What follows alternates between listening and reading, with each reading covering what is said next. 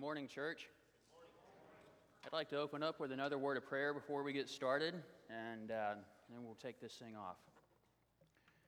Father God, we, we love you, and uh, we thank you for your word. If it were not for Jesus, none of us would have a reason to be here, uh, but Jesus is the uh, thread that brings us all together. And so I pray that you'll empty me of myself this morning. Let me be an empty vessel uh, to be used for the advancement of your kingdom.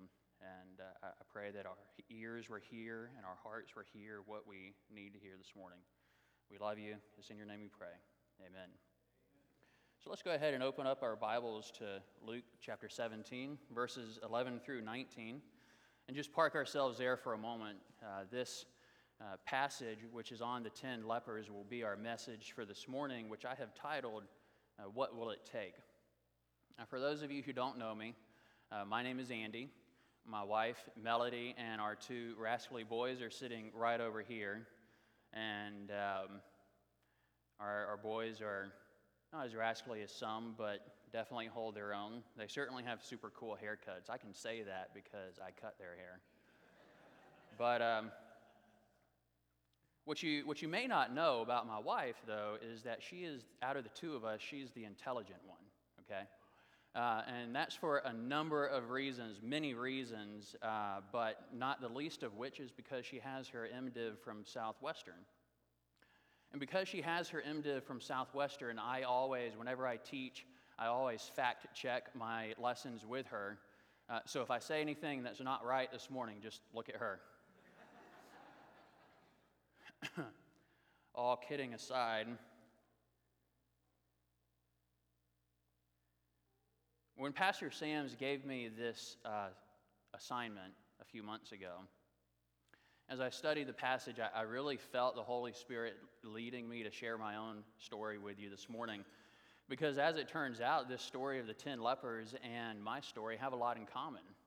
Now, I share, I told that to Stephen Purse last week, and his first question was, wait, you were a leper? Well, no, no, I wasn't a leper, but...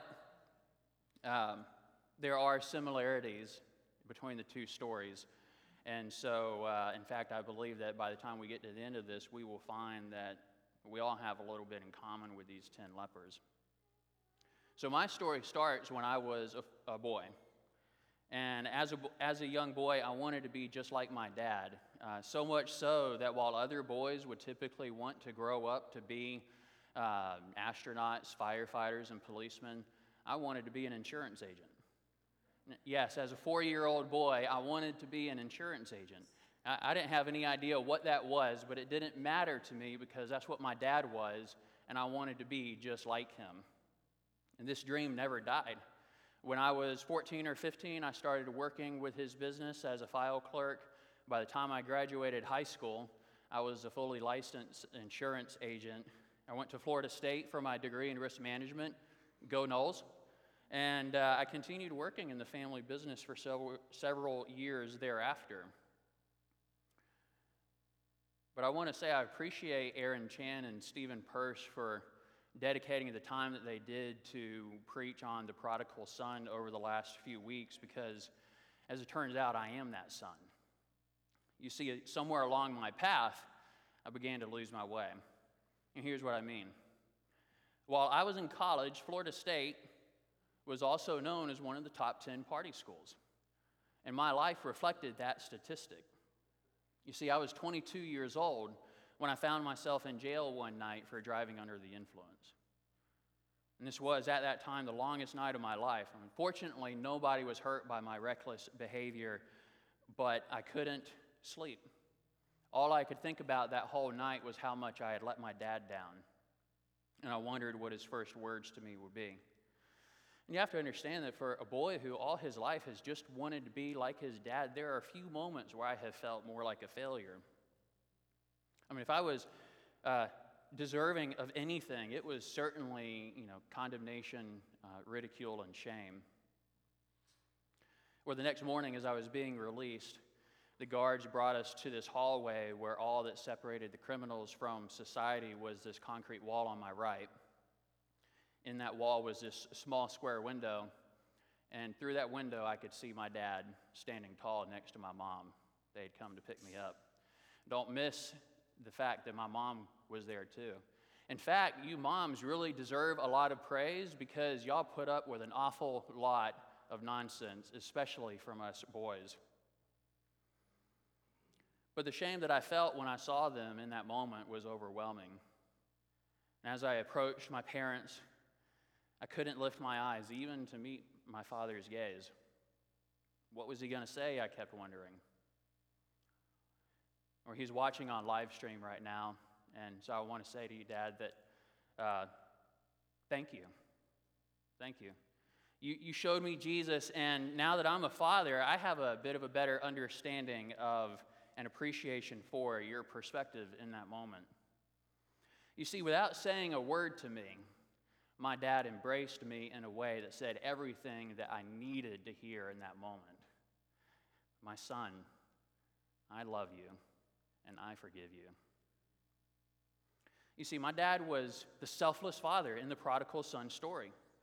And of course, it's not the only, but it's definitely one of the greatest uh, displays of Christ-like fatherly love that he has shown me. For a father to forgive a son before the son ever asks for forgiveness. You see, as Jesus hung from the cross, abandoned, beaten, mocked, broken, nobody seeking forgiveness from him.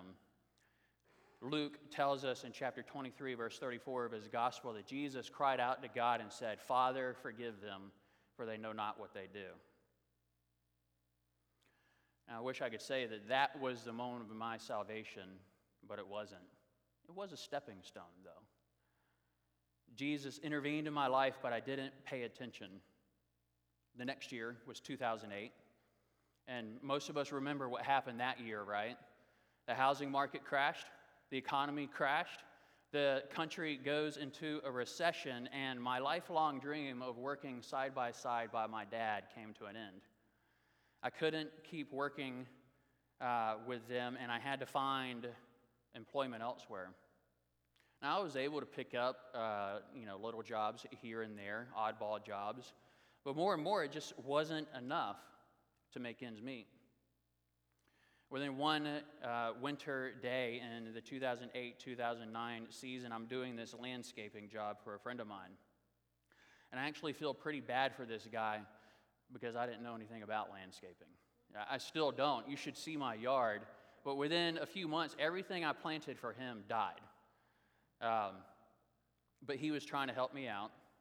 So as I worked there on my hands and knees using a pickaxe to try to dig this hole into the side of this gravel driveway, every strike of that axe mocking me and proving how foolish I was, I finally broke down, began sobbing, and cried out to Jesus, telling him that if he would rescue me of this misery, I would follow him. And I wish I could say that I held up my end of that bargain, but I didn't.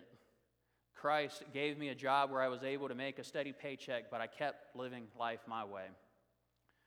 And then two thousand nine came, and I was diagnosed with cancer. And I think I remember standing next to this dog park. I had I had dogs at the time. Now I have kids. I don't need dogs anymore. Um, but I was watching the two dogs play, and I think I remember praying to God and telling him that if he would rescue me of this life-robbing disease, that I would follow him.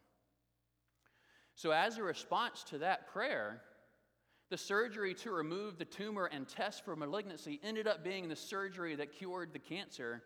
I required no further treatment, and I have been cancer-free to this day. Now, to say that I was spared would be an understatement. But yet again, I didn't keep my end of the bargain. You see, two thousand seven, two thousand eight, and two thousand nine are three years which mark three encounters that I had with Jesus Christ. I was walking my own path through life, encountered Christ miraculously three separate times, but kept on walking each time, never turning back to thank him, to praise him, or to worship him. And in Luke chapter seventeen, verses eleven through nineteen, we have a similar story where men encounter Christ but fail to turn back to praise him, thank him, or worship him. The story goes like this. Now it happened that as he, Jesus, went to Jerusalem, that he kept that he passed through the midst of Samaria and Galilee. Then as he entered a certain village, there stood, there met him ten men who were lepers, who stood afar off, and they lifted up their voices and said, "Jesus, Master, have mercy on us." So when he saw them, he said to them, "Go and show yourselves to the priests." And so it was that as they went, they were cleansed.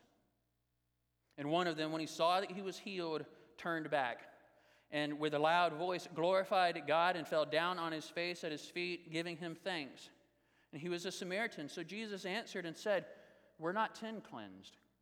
Where are the nine? Were there not any found who returned to give glory to God except this foreigner?" So he said to him, "Arise, go your way. Your faith has made you well." Ten men encounter Christ. Only one turns back. As I prepared for this sermon and continued to draw on the similarities between this story and my own, there are three questions that bubbled to the surface that I want to take time to answer this morning. The first is this: when do we see Jesus for who he is? When do we see Jesus for who he is? And what I mean is, when do we recognize him? What must happen in our lives for us to be able to see Jesus for who he truly is? So my sister placed her faith in Christ at a young age.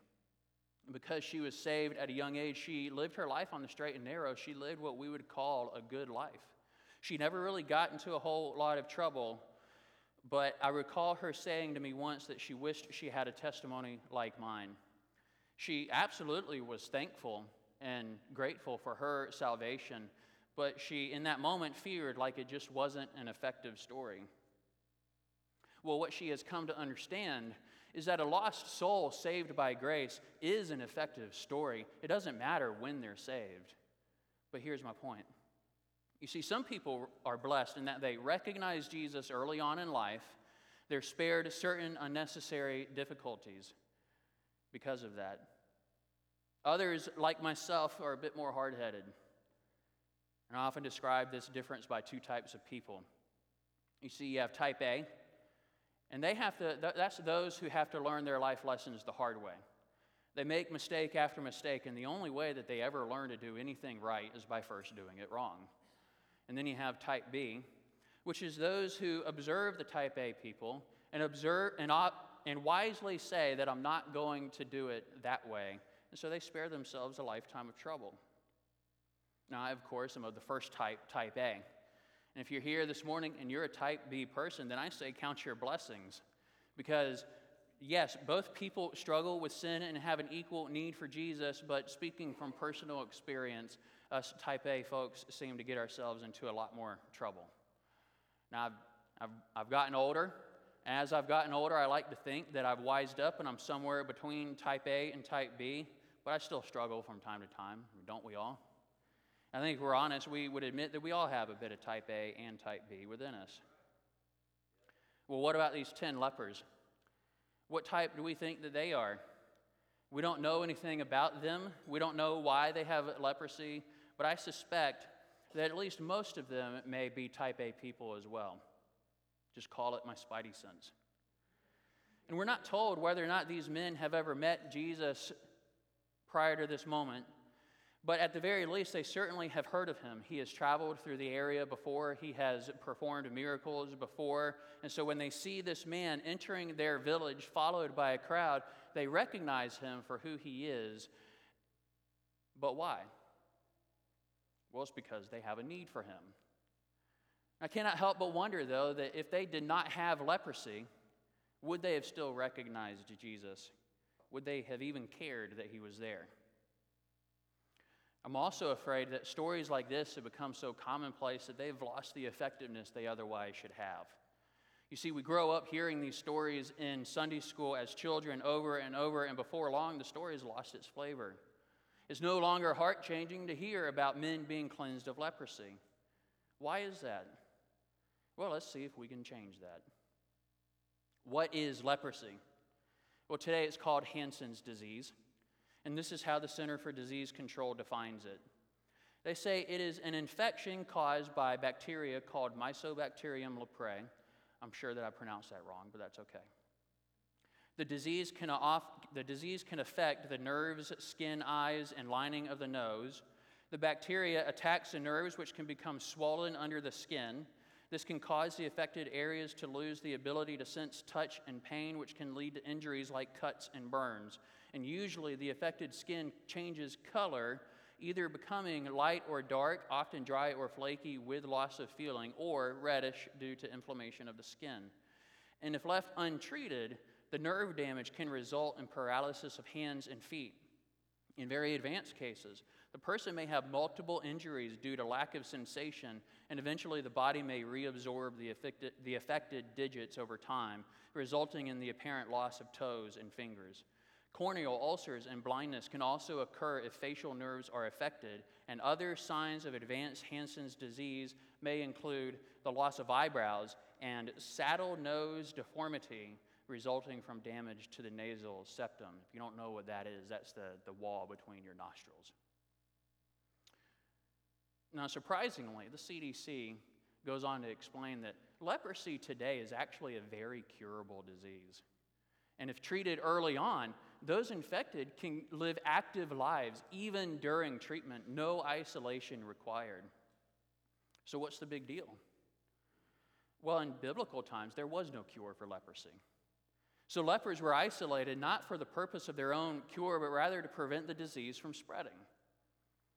So there's this scene in the movie War for the Planet of the Apes, which, where the disease that gave the apes their intelligence but killed off the majority of the human race has now mutated and is affecting the few remaining humans that were otherwise thought to be immune. And just like this disease advanced the intelligence of the apes, it now begins to degrade the intelligence of the humans, and the humans lose their ability to speak, think, and begin behaving like apes. So in an effort to try to stop this disease from spreading, the general of the militia has those infected shot and killed. And this is essentially the scene that's happening here with leprosy in biblical times. There is no cure for leprosy, so the only option is to isolate the infected in hopes of preventing contamination spread.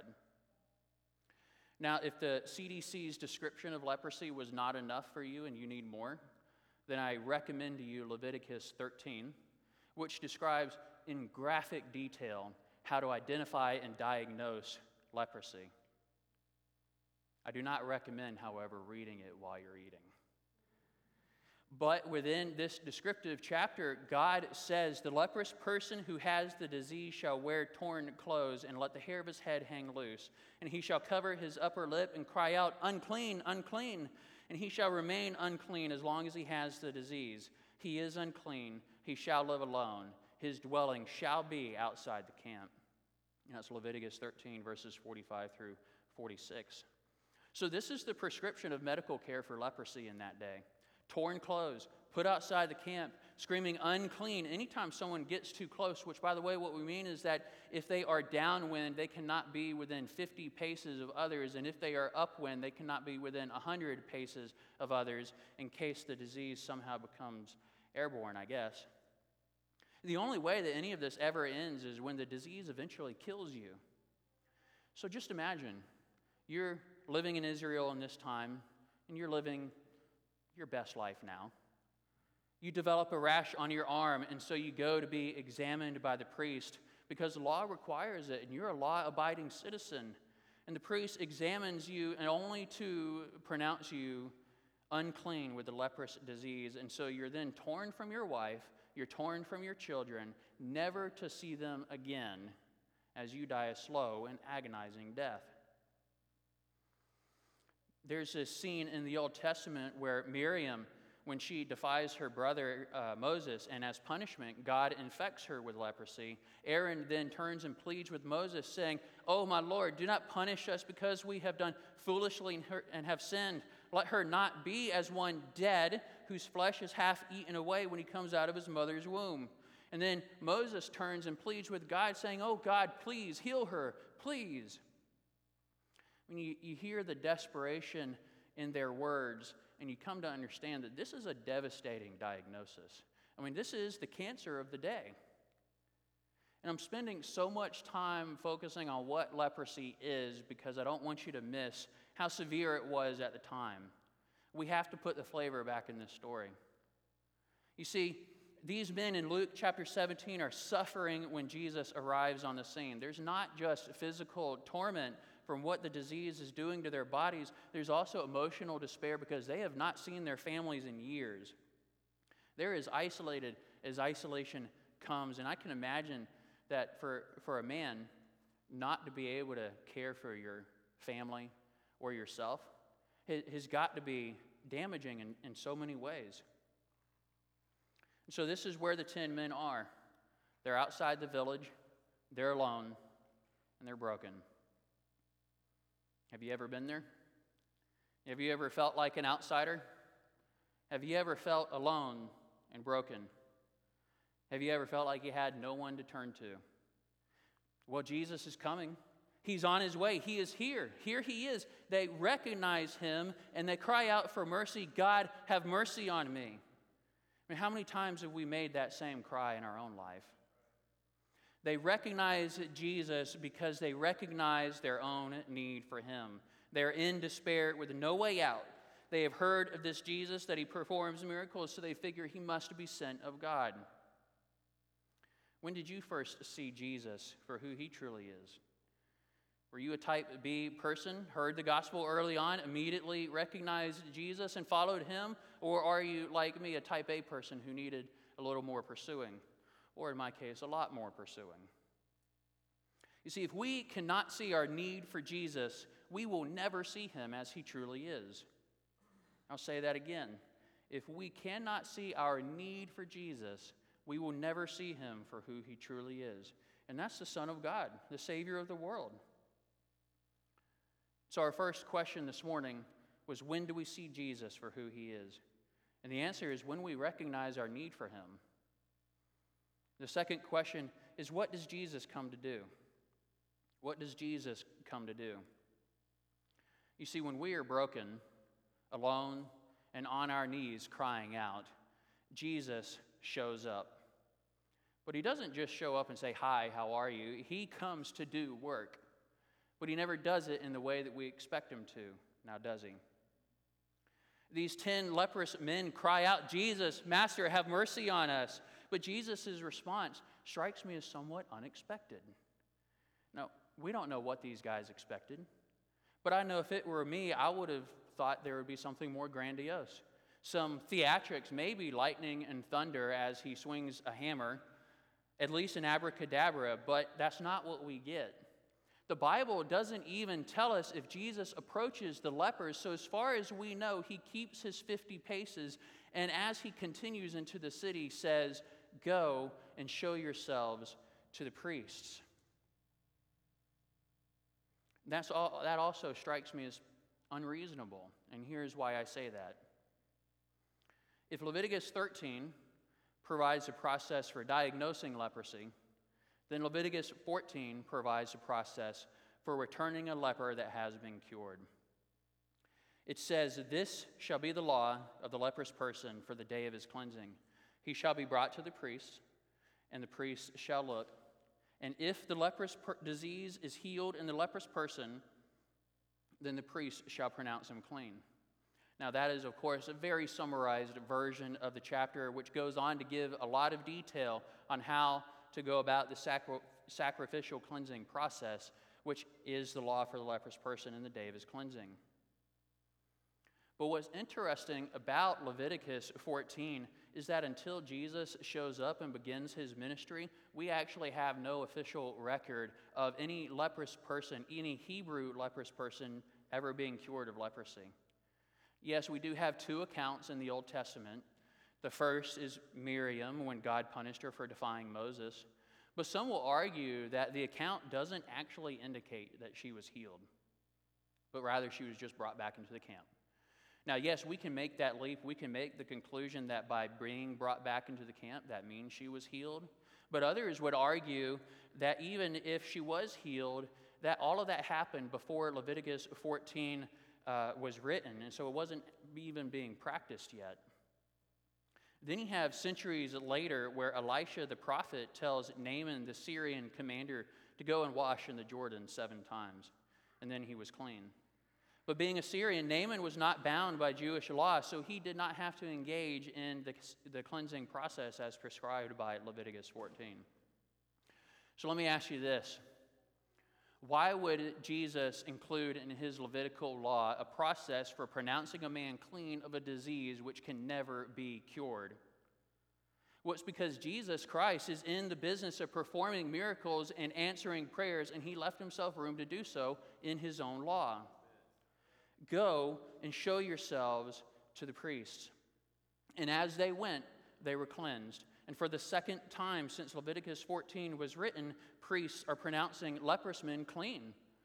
Men torn from their families, torn from society, torn from their communities are now going to priests and showing themselves cleaned. Just imagine the talk of the town. No one has seen this before. It's also interesting to me that Jesus sends the ten men to the priests while they were still leprous. Look, look at the passage again. It says, he said to them, go and show yourselves to the priests. And so it was that as they went, they were cleansed. It doesn't say that Jesus cleansed them and then sent them to the priests.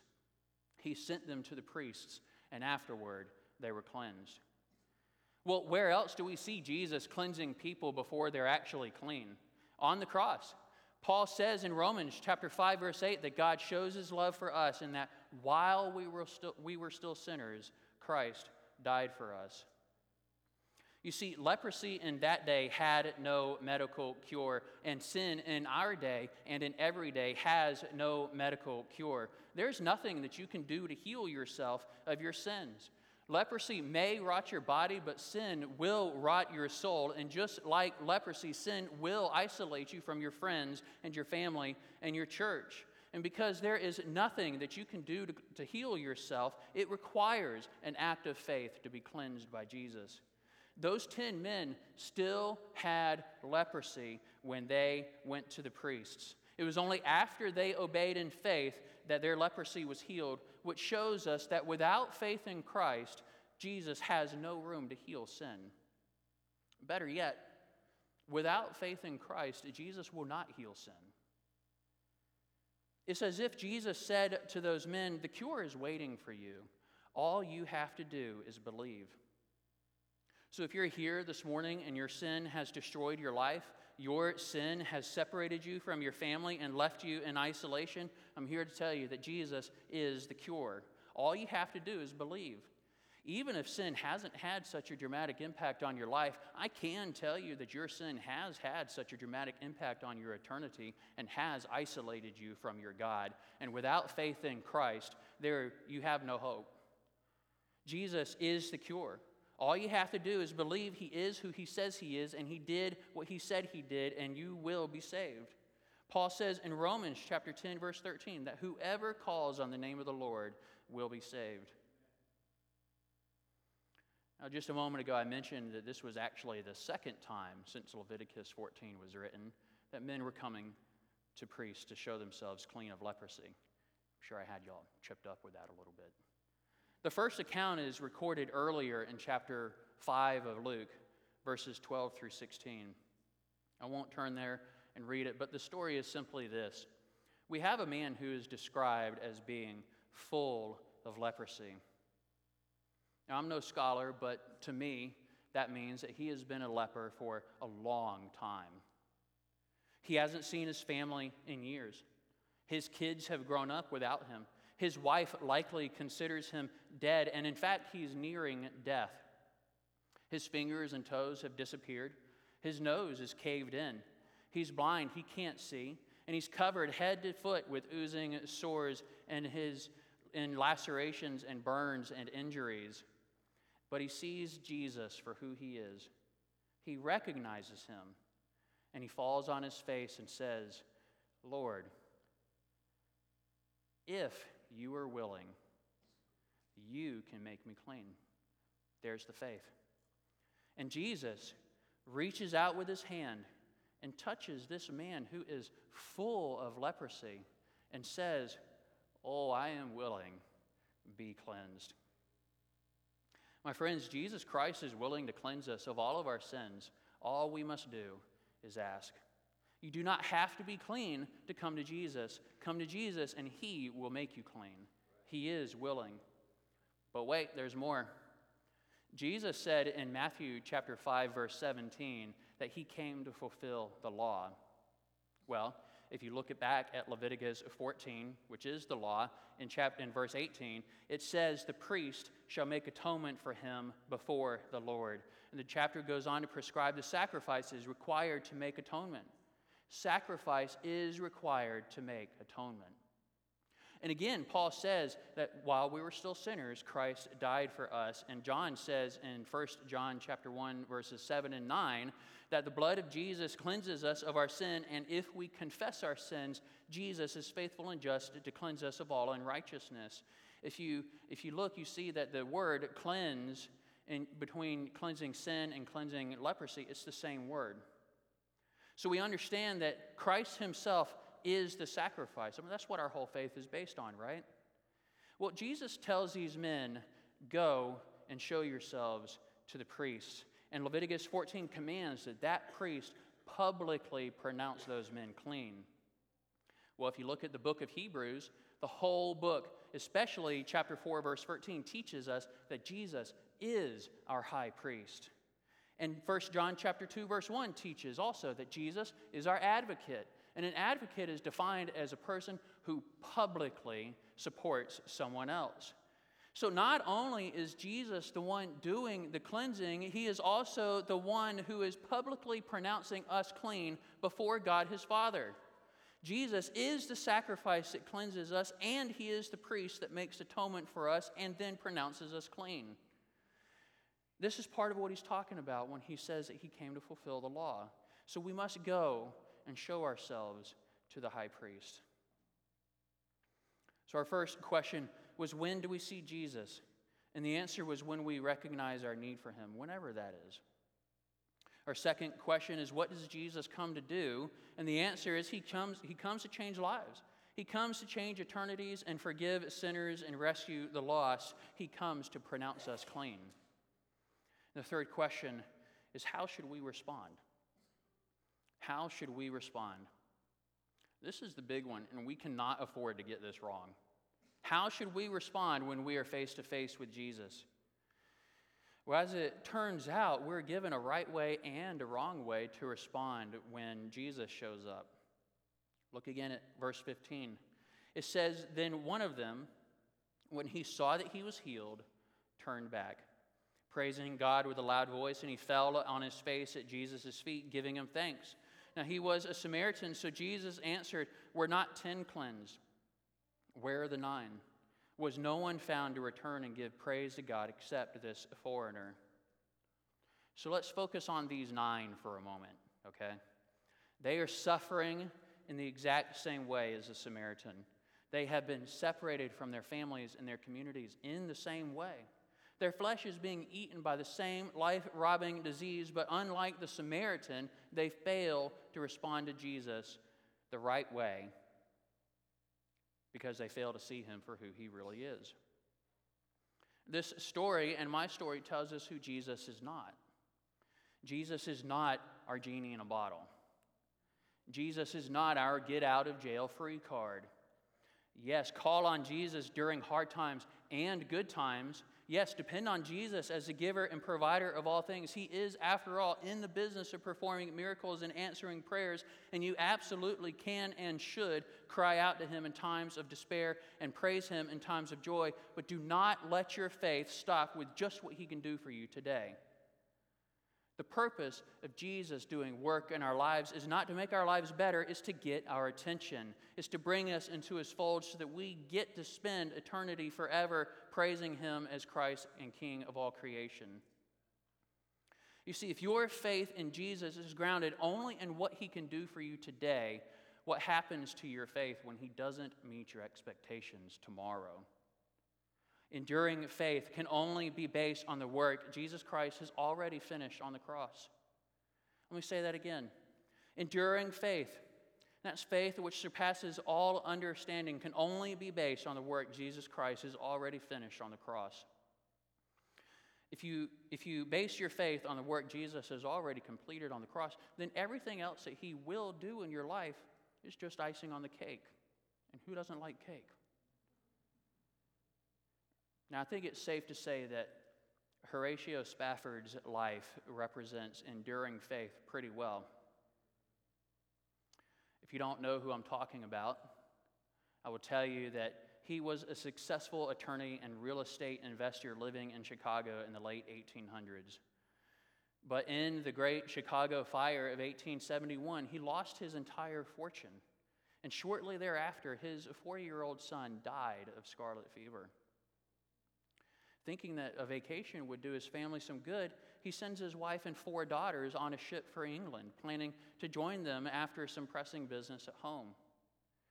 But tragically, while crossing the Atlantic Ocean, the ship is involved in a terrible collision and sinks, drowning more than two hundred people, including all four of Horatio Spafford's daughters. His wife, Anna, survives the tragedy, and upon arriving in England, she sends a telegram to her husband that simply says, "Saved, alone. What shall I do?" Horatio immediately sets sail for England, and at one point during the voyage, the captain of the ship, who is aware of the tragedy that has struck the Spafford family, summons Horatio to tell him that they are now passing over the area where the shipwreck had occurred and his four daughters drowned. So Horatio steps out onto the deck of the ship, and as he looks across those life-claiming waters and thinks on his daughters, these words uh, of comfort and hope fill his heart and mind. "When peace, like a river, attendeth my way, when sorrows like sea billows roll, whatever my lot, thou hast taught me to say, it is well, it is well with my soul." You see, Horatio Spafford was a Christ-following man who lost everything. Really, his story is not too unsimilar to Job's. Yet through all of that loss, his faith in Christ never failed. Why? Well, it's because his faith was based not in the work Christ could do for him, but on the work Christ had already completed on the cross. We know this because of what he pins next. "Though Satan should buffet, though trials should come, let this blessed assurance control, that Christ has regarded my helpless estate and has shed his own blood for my soul. My sin, oh, the bliss of this glorious thought, my sin, not in part, but the whole, is nailed to the cross, and I bear it no more. Praise the Lord, praise the Lord, oh, my soul. It is well, it is well with my soul." You see, Jesus Christ is knocking on your door, trying to get your attention. But take it from me, the correct response is not what I did in two thousand seven, two thousand eight, and two thousand nine. Jesus knocked on my door three separate times, but I kept on walking. Jesus knocked on the door of these ten men, but nine of them kept on walking. And the sad part, which is the warning in this message, is that we churchgoers, we who call ourselves Christians, are supposed to be leading by example. That's the twist in this story's plot. The nine Jewish men were expected to turn back, but wind up being yet another example in a long line of examples of what John says in chapter one, verse eleven of his gospel, that Jesus came to his own, and his own people did not receive him. There's a lost and dying world out there that looks to us expecting to see something different from themselves, but I'm scared to ask, how often do we let them down? How often do we let Jesus down? How often is Jesus disappointed because we don't respond to him in the way that he expects us to? So if the wrong answer to the question, how should we respond, is to keep on walking, then what is the right answer? Turn back. The Samaritan that turned back received more than just cleansing of leprosy. He was also made whole. He was more than restored to his family. He was also restored to Christ himself. Jesus cleansed him of leprosy and cleansed him of his sin because of his faith. The nine only got the former. So let's turn back, O sinners, let's turn back.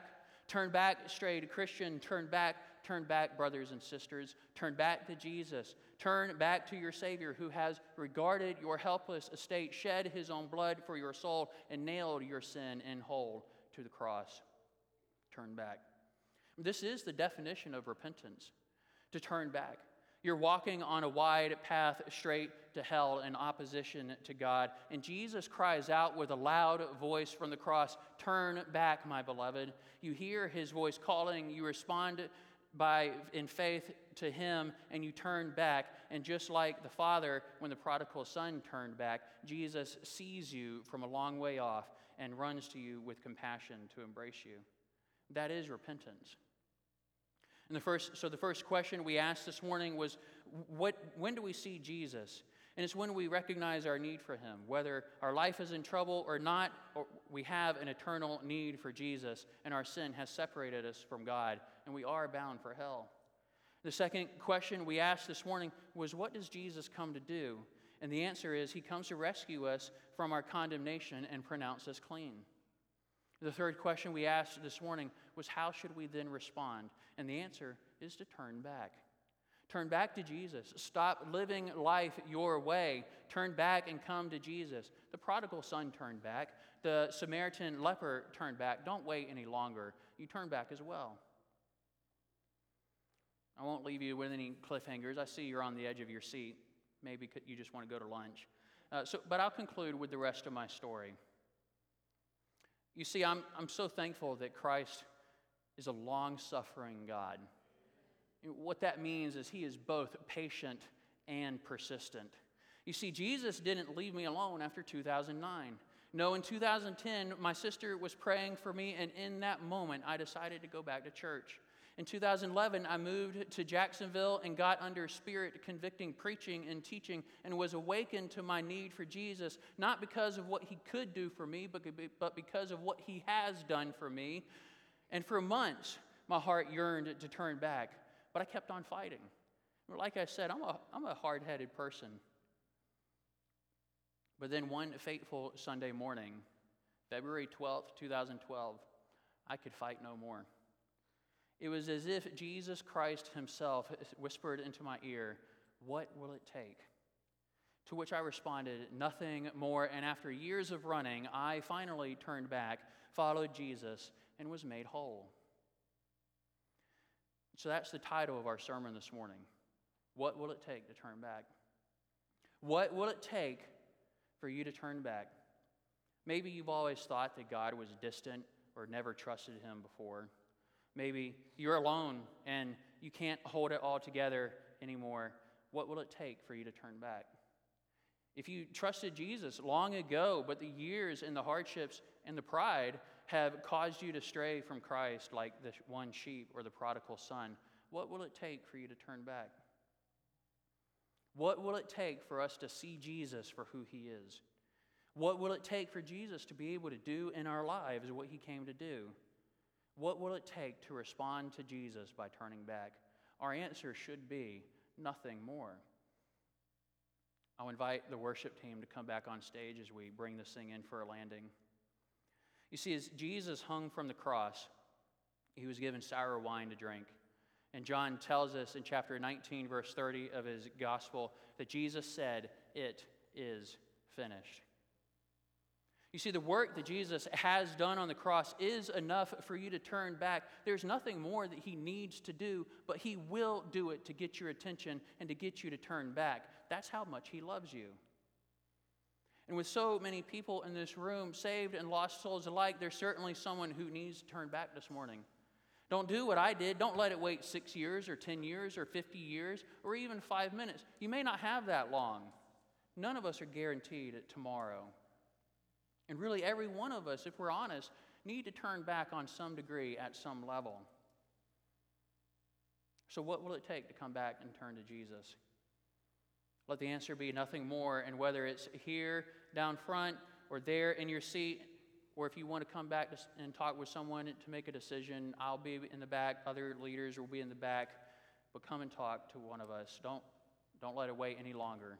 Turn back today and let Jesus pronounce yourself clean. So let's pray.